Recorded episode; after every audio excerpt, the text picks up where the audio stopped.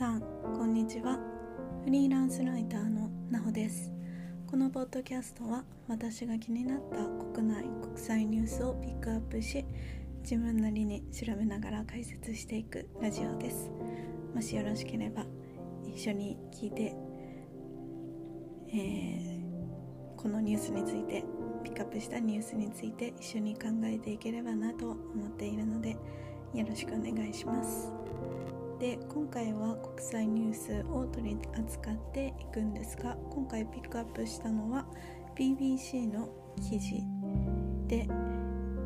イスラエルとパレスチナが停戦攻撃激化から12日目という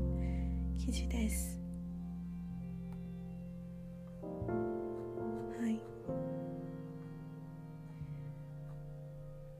えーとまあ、最初のところをちょっと読んでいきたいと思うんですがイスラエルとパレスチナ自治区ガザ地区を実効支配するハマスが21日午前2時に停戦に入った。ガザ地区を中心に双方で240人以上が死亡した。イスラエルとハマスの交戦は10日の開始から12日目で停戦となった。イスラエル政府は停戦の数時間前エジプトの提案した相互かつ無条件の停戦を全閣僚の一致で承認した。ハマス幹部は21日に相互かつ同時に停戦することを確認した。という記事にという記事です。はい。この衝突でまあ、CNN によるとこの11日間の戦闘でガザ地区では少なくとも248人がちょっとさっきの BBC の数字とはちょっと違うんですけどガザ地区では少なくとも248人が死亡して100人以上の女性と子供がその248人に含まれているということででイスラエル側では医療当局によると子供2人とイスラエル兵1人を含む13人が死亡したというふうに出ています、まあ、このように11日間で多くの死者と負傷者を生み出してしまい、まあ、国際社会でとても注目注目というか注目注目されているニュースです。まあまた私たち日本人からするとあの中東このイスラエルとパレスチナあたりではいつもこういう紛争が起こっているなっていうイメージだと思うんですけど、まあね、こういう紛争がこの何年だろうな、まあ、70年間で何回も起こっているわけですね。で今回の火種は何かっていうところなんですけど、えー、と今回は4月中旬からこの火種がくすぶり始めていて4月中旬はからそのイスラム教徒のラマダンっていう断食をするあの期間が始まった時なんですね。でその時から東エルサレムでイスラエル当局とパレスチナ人との間で衝突が相次いでいました。で一番その衝突で一番大きかったのは5月7日です。えっとまあ、この5月7日の夜に東エルサレムの旧市街にあるイスラム教の聖地アルアクサモスクでイスラエル治安当局とパレスチナ人が衝突して、まあ、この衝突で200人以上のパレスチナ人が負傷。イスラエル警察の間でも少なくとも警官17人が負傷しました。でこの5月7日っていうのはラマダンの最終日で多くの人が多くのパレスチナ人がこのアルアクサモスクに、えー、訪れて祈っていましたでなんでこの東エルサレムの旧市街でイスラエルと,、えーと、パレスチナでこんな衝突が起こっていたのかっていうと、まイスラエルの、ま警官はまあ、その東エルサレムの治安を守るという名目であのパレスチナ人を入れるのをあの結構厳しく取り締まっていたんですね。まあ、えっと、もうこれ以上入るなとかあの、まあ、パレスチナからこの東エルサレムに入ってくるバスとかも結構取り締まって入れないようにしていたんですね。でもこの東エルサレムは、えー、イスラム教の聖地でありラマダンは大切な期間ですよね。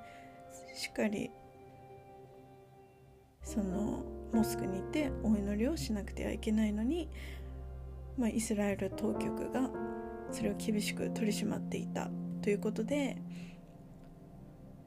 まあ、パレスチナ人はそのイスライスラエルの警官に対して、まあ、石を投げたり、まあ、反抗するわけです。で、まあ、それに対して警官もイスラエルの警官も強く出る。で、まあ、こういう対立が起こっていました。でその5月7日の翌日の8日の夜には東また東エルサレムの旧市街のダマスカス門で警官隊に抗議する人たちが石を投げたり火を燃やしたりするのに対して警官隊は、えー、閃光弾や放水車を使って対抗しました。でこれではこの衝突では80人のパレスチナ人が負傷してイスラエル側では警官1人が負傷しました、まあ、こういう警官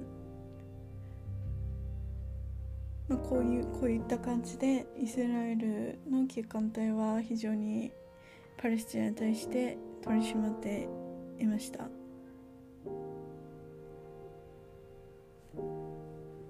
まあ、それに不満を感じたパレスチナ側ハマス。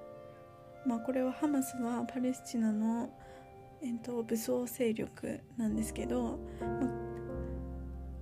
まあ、イスラエルとアメリカはこの武装勢力ハマスをテロリストテロテロ組織として認めています。テロ組織としています。でこのハマスがそのイスラエルに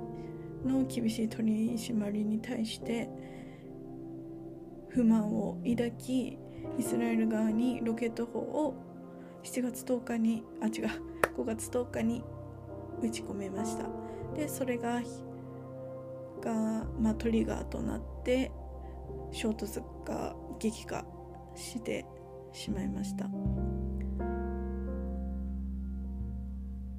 い。5月10日にハマスはイスラエルにロケット砲を撃ち込み。でそれに対してイスラエルは11日にガザ地区の13階ガザ地区は、えっと、パレスチナ側の領土なんですけど領土というか自治区ですね。パレスチナ側の自治区でそのガザ地区にある13階建てのビルを空爆してでまたその空爆に対して対してまたハマスはイスラエルの主要都市テルアビブにロケット弾を130発撃ち込む。っていうもうやり合いが始まってしまいました。じゃあそもそもこの東エルサレムの旧市街イスラエ,、えっと、イスラエルの警官がパレスチナ人が入り込むのを徹底的に取り締まった場所なんですけどこの旧市街一体どっちの土地なんだよ。どっちの、まあ、どっちの土地なんだよっていう話なんですけど、まあ、結論を言えばえっ、ー、とまあ、旧市街は東エルサレムにあるんですがこの東エルサレムの土地ははっきりっきり言えばというか結論から言えばパレスチナ自治区のパレスチナ自治区です。なんですがイスラエルによって今はイスラエルの占領地というふうになっています、はい、パレスチナ自治区の一部だけど今はイスラエルの占領地ですね。なんかすんごい複雑な状況なんなんですよね。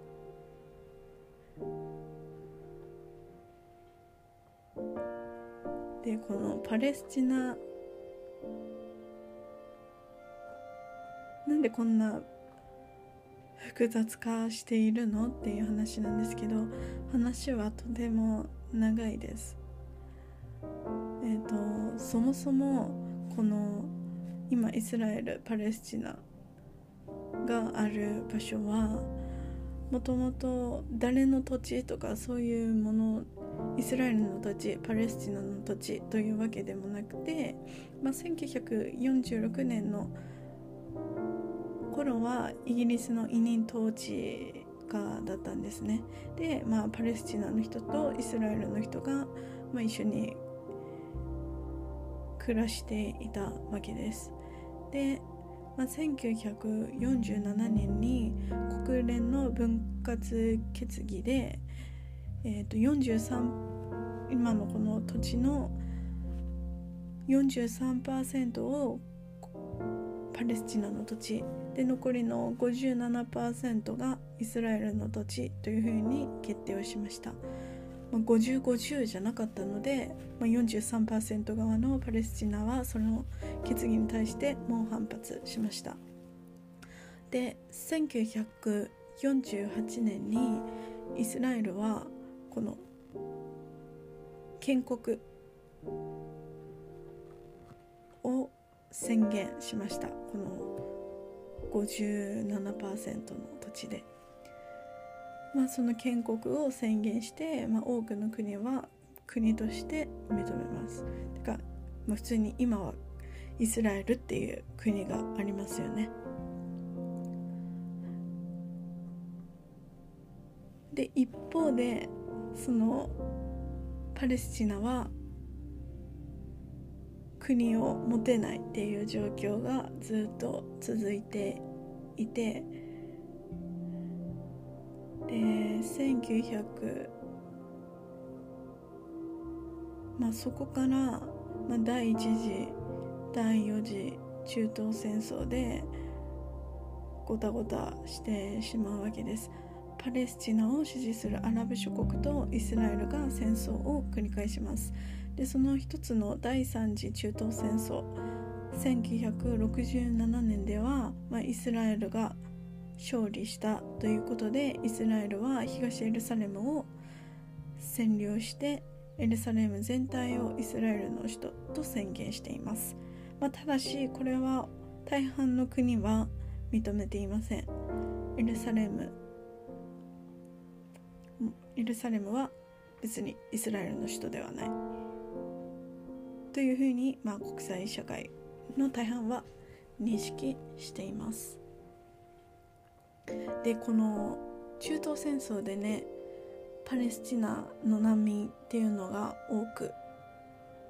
生まれてしまいました。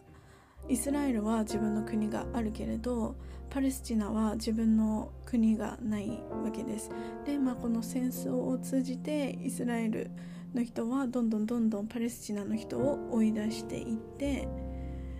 で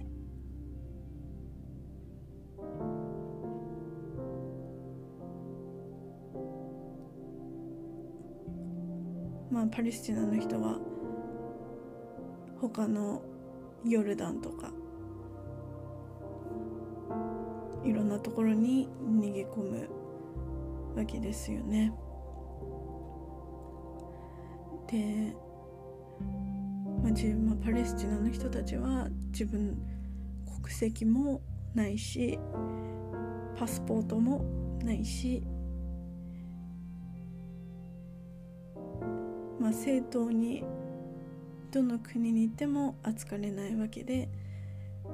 まあそういうことがあったので1993年にオスロ合意でイスラエルとパレスチナ解放機構 PLO の間でパレスチナが暫定的に自治を認めるっていう合意ができました。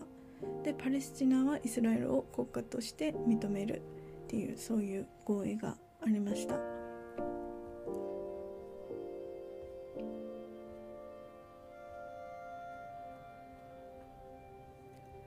でちょっとさっき言い忘れてしまったんですけどその1947年にイスラエルとパレスチナああそうだ。そのオスロ合意でその暫定的にパレスチナの自治を認めるっていうふうにこの合意で決まったんですけどその時の自治区っていうのは、えーと、ヨルダン川西岸ウエストバンクって言われる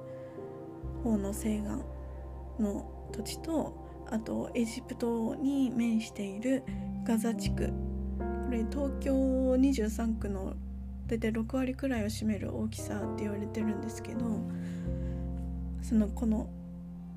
ヨルダン川西岸とガザ地区がパレスチナの自治政府自あ自治区だよっていうふうに決まりました。なのでパレスチナの人は、まあ、そこで今は暮らしているっていうわけなんですけど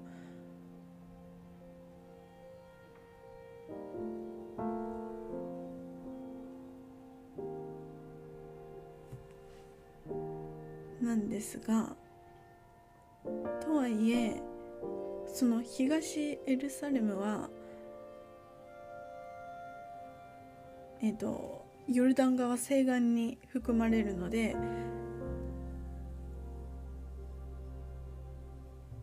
っていうパラシあまあ、えー、東エルサレムはパレスチナ自治区であるヨルダン川西岸に一応含まれるんですけどその1967年の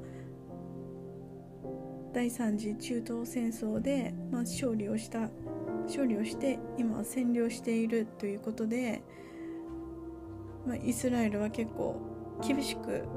その東エルサレムを取り締まっている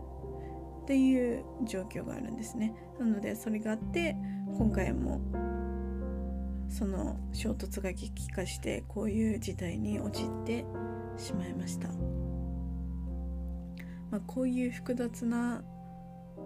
歴史があります。はい。なんか難しいんですけどまあ宗教が絡む争いでよく認識されがちですけど、まあ、どちらかっていうと、まあ、領土問題を争っているっていう領土で争っているっていう感じですよね。でなんでエルサレムでそんな領土争いをするのっていうところなんですけど、まあ、ここが宗教絡んでくるんですけど、まあ、ユダエルサレムはユダヤ教の聖地でもあるし、まあ、イスラエルはユダヤ教なのでもちろん皆さん知ってると思うんですけど、ま、ユダヤ教の聖地でもあるしイスラム教の聖地でもあるのでこんなになかなか解決宗教も絡むので解決しないというところです。ちょっと地図がないと話を聞いてるだけじゃちょっと分かりにくいかなって思うんですけどまあそういった感じです。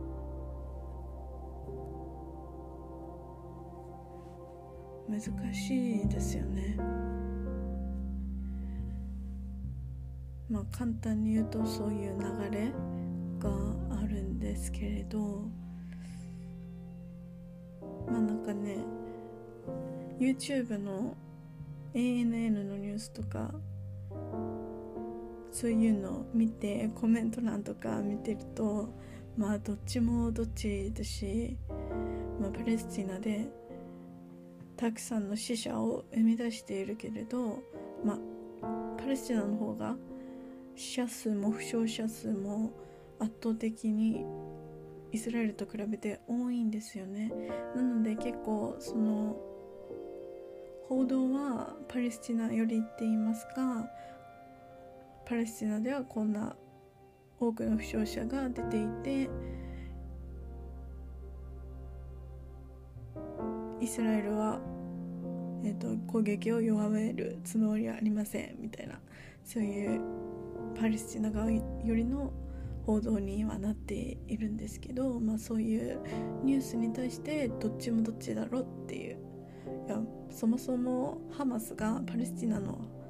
のハマス側が最初にロケット砲を撃ち込んで、まあ、それに対してイスラエルは自衛という名目で攻撃しているんだからパレスチナが悪いんじゃないか。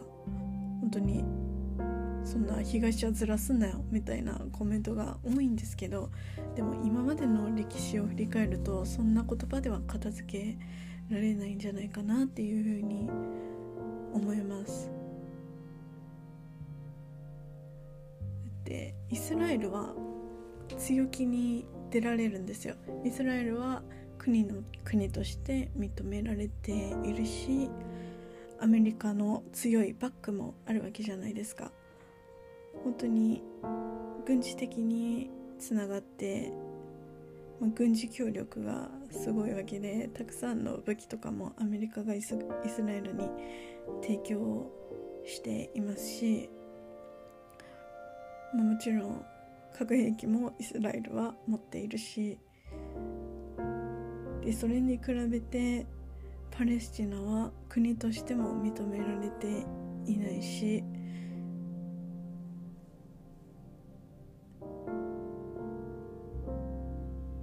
まあ他のアラブ諸国から、まあ、支援はあるけど国としては全く認められていないんですよね。まあそんなイスラエルは強気に出られるからこうやって東エルサレムでも一応パレスチナの自治区であるのにもかかわらずそのイスラム教の聖地パレスチナの人にとっては大切な土地を厳しく取り締まってそれはもちろんパレスチナの人も怒りますよね。そりゃ反抗したくなる気持ちも分かりますよ。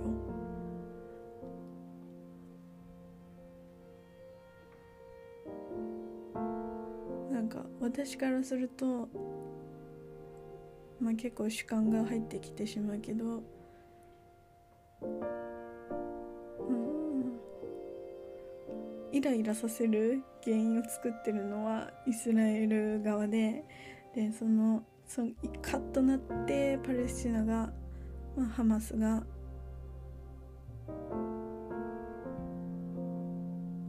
イスラエルに対して攻撃したら、まあ、それをを言う何？きっかけとしてすんごい倍返しをしてくるわけじゃないですか。アメリカからもらった武器を使って。なんかちょっとずるいなっていうふうに思いますよね。思うんですよ。は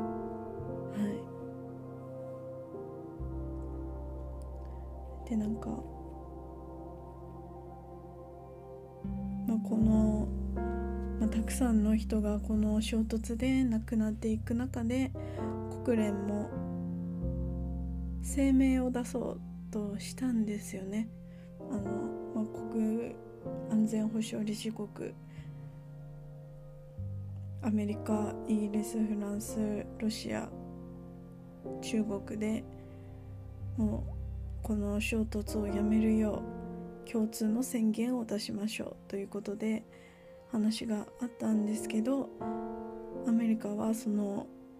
宣言をしないその提案には反対をし続けたんですよね。でなんでこんなことが起きるかっていうとやっぱりアメリカとイスラエルは強くつながっていてでその強くつながっている原因は何かっていうとイスラエルロビーっていうのがあるんですけどまたこれはね話すとすごい長くなるからまた別に別で撮って話していきたいんですけど実はちょっとこのイスラエルロビーについてちょっとちゃんと知らないといけないかなと思ってイスラエルロビーとアメリカ外交政策っていうシカゴ大学とハーバード大学の教授が書いた本をちょっと借りたので、まあ、これに基づいてまた話せたらなって思うんですけどそう。あるんですよつながりが。アメリカはイスラエルを絶対的に守らないといけない。イスラエルの立場をサポートするっていう感じなんですけど、まあ、そういうのもあって強いつながりもあってイスラエルにとって不利になる宣言とかサポートは一切しないっていう立場を取り続けています。なので的にイスラエルの方が強いですよね立場は。なので本当にアンフェアだなっていうふうに思うんですけど。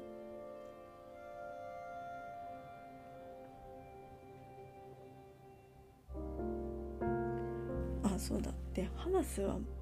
一体何なのっていうところなんですけど、一番最初の方でアメリカと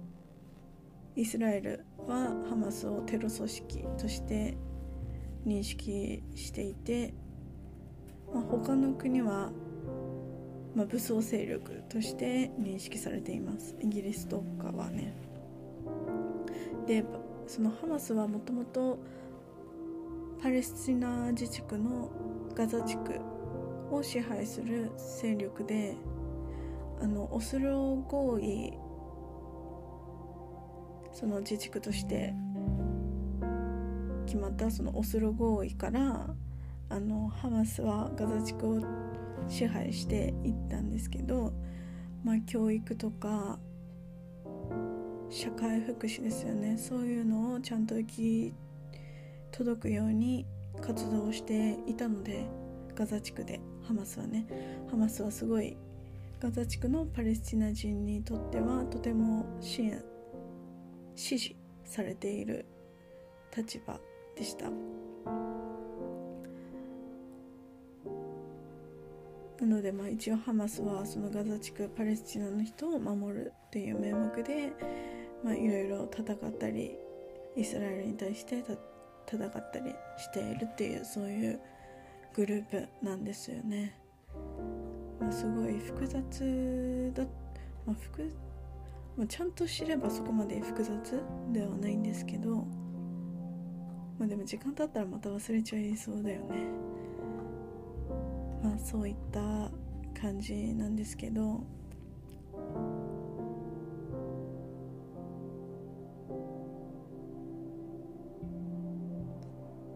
うん。なんて言えばいいのかな。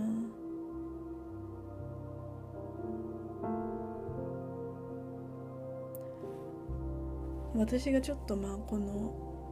今回思ったのは、まあ、意見的にはそのロケット砲を先に撃ち始めたパレスチナの方が悪いし先に始めたのパレスチナだろうみたいな風になってなんか終わりにしてしまっている人が多いような気がしてでもそれはちょっと違くてそのパレスチナ側の立場はとても弱いしイスラエルに比べると。でパレスチナのとって重要な地区がイスラエルによって厳しく取り締められている。パレスチナ自治区にもかかわらず。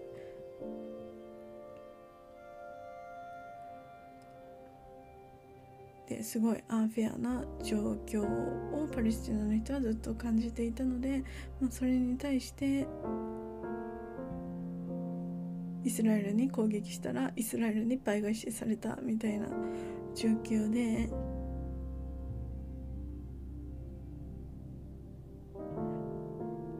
でイスラエルはアメリカからの強いバックがあるし